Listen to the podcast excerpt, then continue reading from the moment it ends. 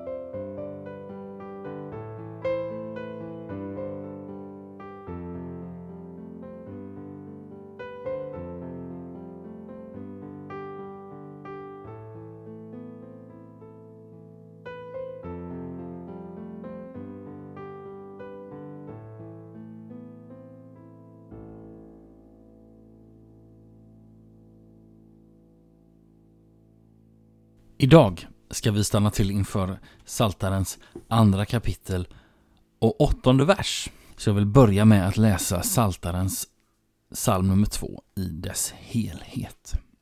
Varför är folken i uppror? Varför detta gagnlösa mummel?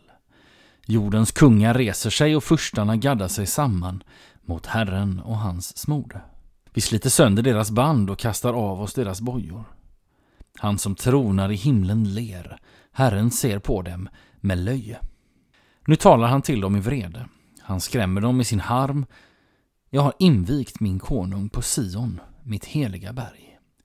Jag vill berätta vad Herren bestämt. Han sade till mig, du är min son, jag har fött dig idag. Be mig, så ger jag dig folken som arv och hela jorden som egendom. Du ska krossa dem med en spira av järn, slå sönder dem som lerkärl. Konungar, besinna er. Ta varning, ni jordens härskare. Tjäna Herren i fruktan, hylla honom i bävan. Annars vredgas han, och ni går under. Ty hans vrede kan lätt blossa upp. Lyckliga de som flyr till honom. Och vi ska idag stanna till inför Psaltaren 2, vers 8, som lyder så här. Be mig, så ger jag dig folken som arv och hela jorden som egendom. I den vers som vi stannar till inför idag fortsätter kung David att berätta vad Herren har sagt till honom. Gud uppmanar i dagens vers David att be till honom, för då ger jag dig folken som arv och hela jorden som egendom. Den uppmaning som David får att be är en uppmaning som också är riktad till dig och mig. Det finns många passager i Guds ord som uppmanar och uppmuntrar oss att be. En sån passage är när Gud genom profeten Jeremia talar till sitt folk som blivit bortförda till Babylon. Då säger Gud, när ni åkallar mig och ber till mig ska jag lyssna på er. När ni söker mig ska ni finna mig, ja, om ni helhjärtat söker efter mig ska jag låta er finna mig, säger Herren. Ett annat exempel är när Jesus säger be så ska ni få. Sök så ska ni finna. Bulta så ska dörren öppnas. Ty den som ber, han får och den som söker, han finner. Och för den som bultar ska dörren öppnas. De här båda bibelorden är hämtade från Jeremia 29, vers 12, 13, 14 och Matteus 7, verserna 7 till 8. Men Guds ord inte bara uppmanar och uppmuntrar oss människor att be. Bibeln vill också undervisa oss i hur vi ska be.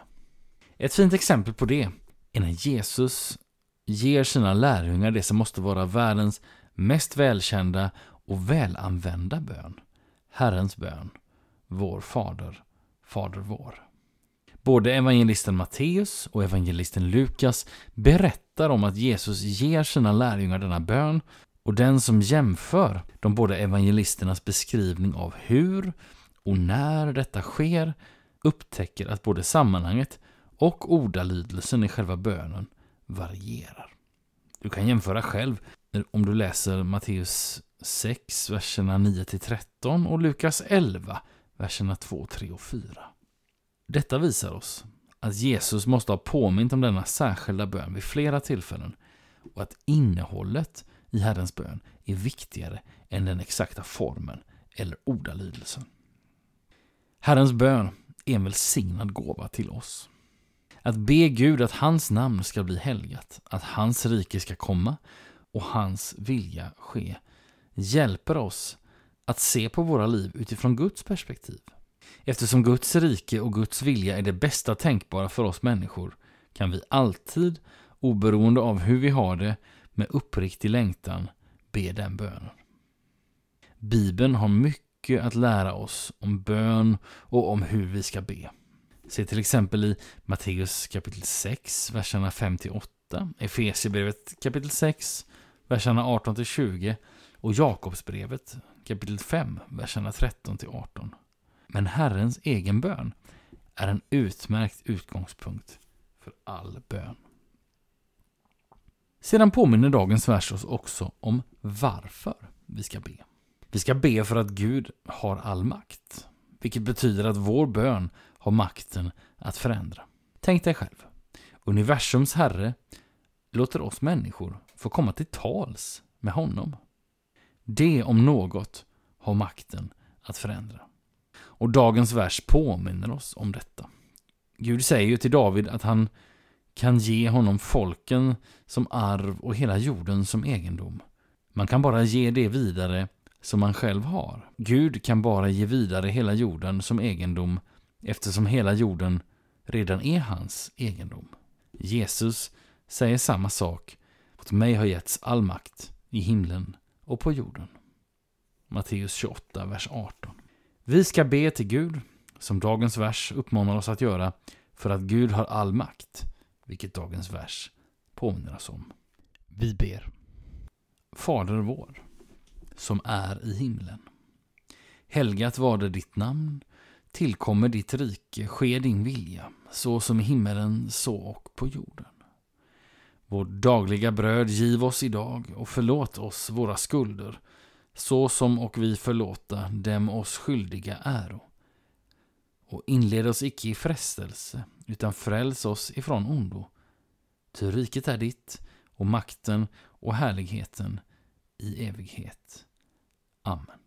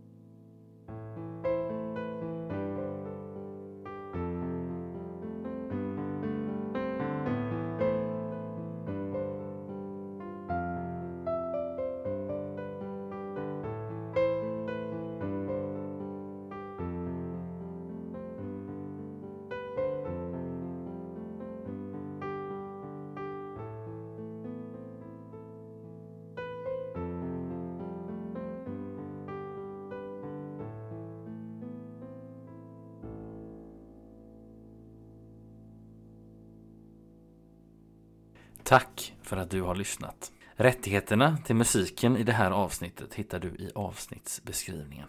Tills vi hörs igen önskar jag dig allt gott och Guds rika välsignelse. Hej då!